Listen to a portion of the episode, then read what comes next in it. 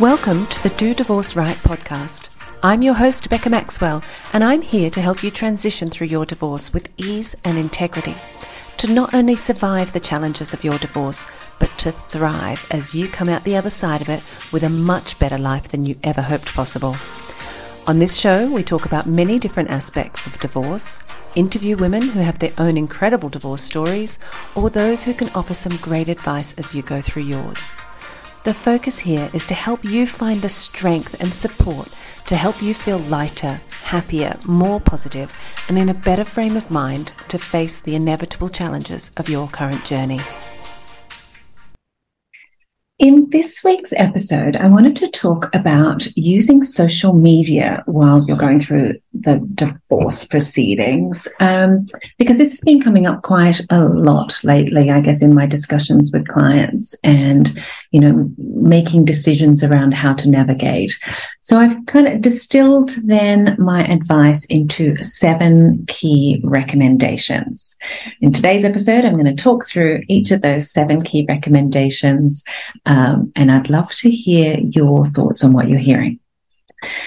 So let me get straight into it. Um, you know, I like a, a short uh, podcast episode. If I'm not interviewing somebody else, I worry that you get a bit bored of my voice. So I'm going to launch straight in with seven key things to do and not do in managing your social di- social media through divorce.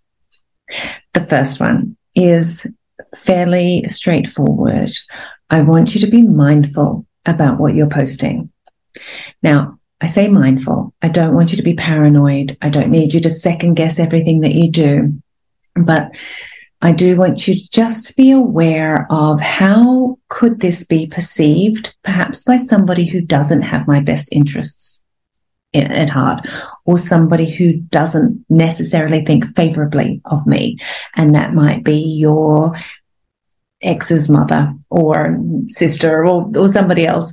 Um, so let me give you an example of, of being mindful. For example, I'm not saying don't ever post a picture of you raising a cocktail to the sunset, but maybe posting a picture of your post 5 p.m. gin and tonic every day could be seen as someone who's relying a little bit too heavily on booze. You know, even if it's just one gin and tonic at the end of the day, if you post that same picture often enough, it can escalate or it can look like it represents a version of you that simply isn't true. So avoid posting anything that might be used against you in court or that could be seen as inflammatory or insulting or just unfavorably. Perhaps a lens to think of might be if somebody hated me, and I'm not suggesting your ex does, and I hope they never do, if somebody really, really had a passionate disliking of me, how could they criticize this post? Oh, I hope I'm not encouraging you to be paranoid. I don't want that. I just want you to be mindful. Okay, moving on to number two then. Please please don't air any dirty laundry or share anything about the specifics of what's happening between the two of you. Your social network is not just a closer group friends. Sometimes it might feel that way, especially if you only have a, you know, a small group of 50 or a finite number of people following you. But it's highly unlikely that these are just your closest friends. It's more likely that you've got a big group of people made up of um, people you haven't seen in years that have probably become near strangers, let's be honest. So, an ex colleague that you worked with years ago, um, your mum's close friends, my mum's close friends connect with me, and I think they're adorable. Do I want them knowing everything that I'm going through? Not so much. Um, people you met on holiday and really connected with, they are essentially near strangers unless that holiday was the last two or three weeks ago and you really intimately got to know each other. Um, or who else? It might be, uh, you know, a friend of a friend of a friend that you met at a dinner party.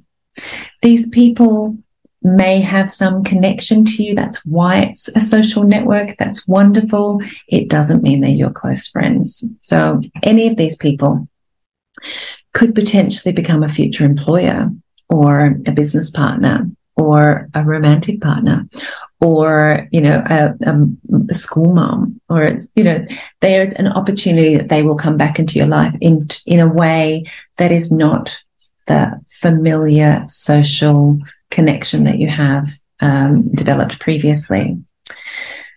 So do you think that a future employer would want to be taken on this journey with you Probably not.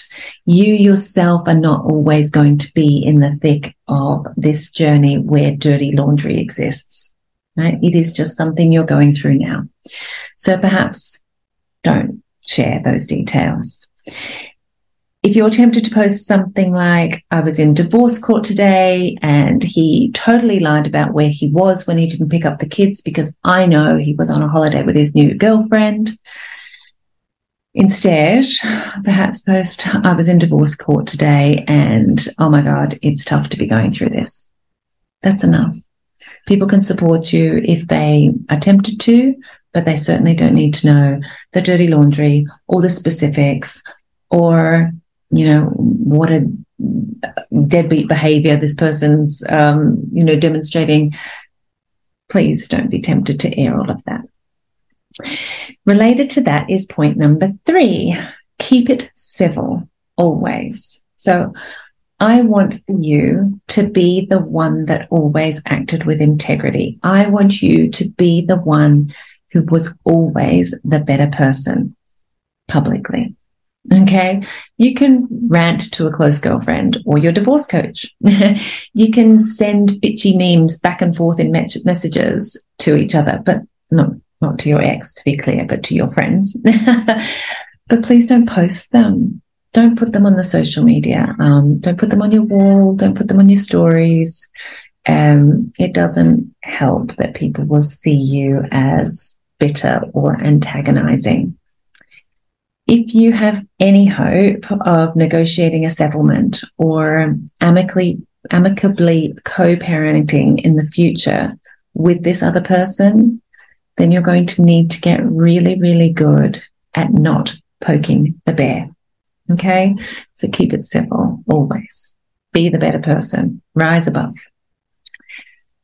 Point four avoid posting about your children.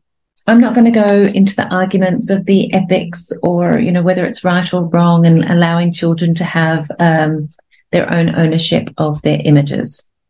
That's a whole other argument. And there are people far better versed than me to have a point of view on that. But my point here is that parenting is divisive at the very best of times. I don't know if you've got some friends that parent their children quite differently to the way you parent them. And I'm sure you come back and you talk to your partner and just think, I don't know how they make those decisions. Well, even when you're in a very close partnership, it's hard to align on what is the best way forward, what are the best choices to make, how can you support your children. So, no matter how well intentioned your sharing may be, your ex can potentially find something about it that will trigger an argument. It could be something as simple as you took them to an ice cream parlor after school and gave them a massive treat ice cream thing because they'd been having a horrible day. It's possible that your ex will see that and think how inappropriate it is to use sugar as a reward, for example. Now is not the time to take their input from that person. You are not parenting together anymore. So you don't need to invite the comments, right? You don't need to include them in the decisions that you're making. So the easiest way to do that is only share what is essential and helpful for him to know. Only share that your child had a difficult day at school. You know, maybe that's something to talk about. You don't need to talk about the post on social media the ice cream afterwards. Definitely keep taking photos and videos. Keep them for yourself to look back on or print your pictures for your physical walls. Just don't put them on your Facebook walls. Okay, point number five. Please don't use social media to spy on your ex. I understand how tempting it can be. But I thoroughly recommend that you agree, you have a conversation together and agree to block each other on all platforms with respect, you know, block each other and keep your lives separate. Because even if you're going to remain friendly now and into, into the future, remaining friendly is not the same as being friends. And it can take a really, really long time to actually get to a friendship. So agreeing with respect to keep your lives separate from each other for a while can be really healthy. It takes temptation away. Spying on your ex, on the other hand, is very unhealthy. It can send you into a horrible spiral. And honestly, it could even be illegal, especially if you're using like a false account to access private information. Just turn away.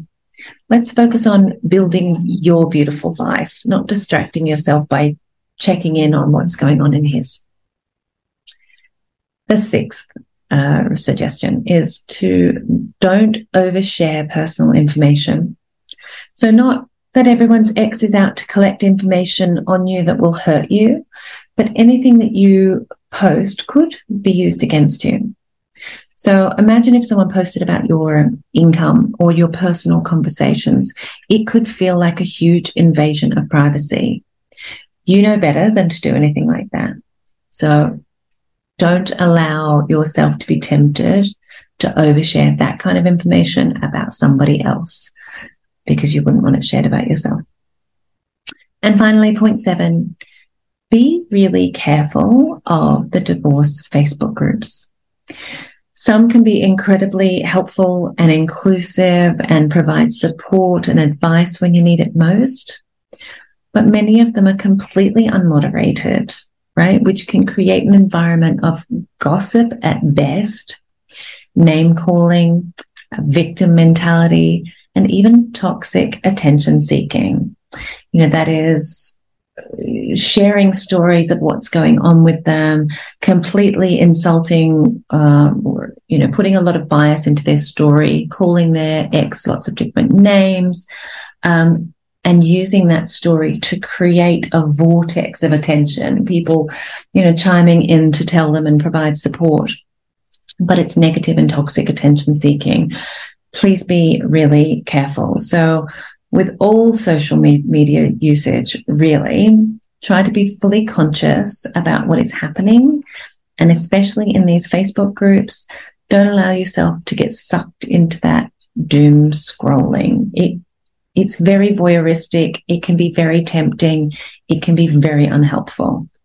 So just be aware of that um, and make sure you're using them and getting what you need out of those groups and ignoring anything else.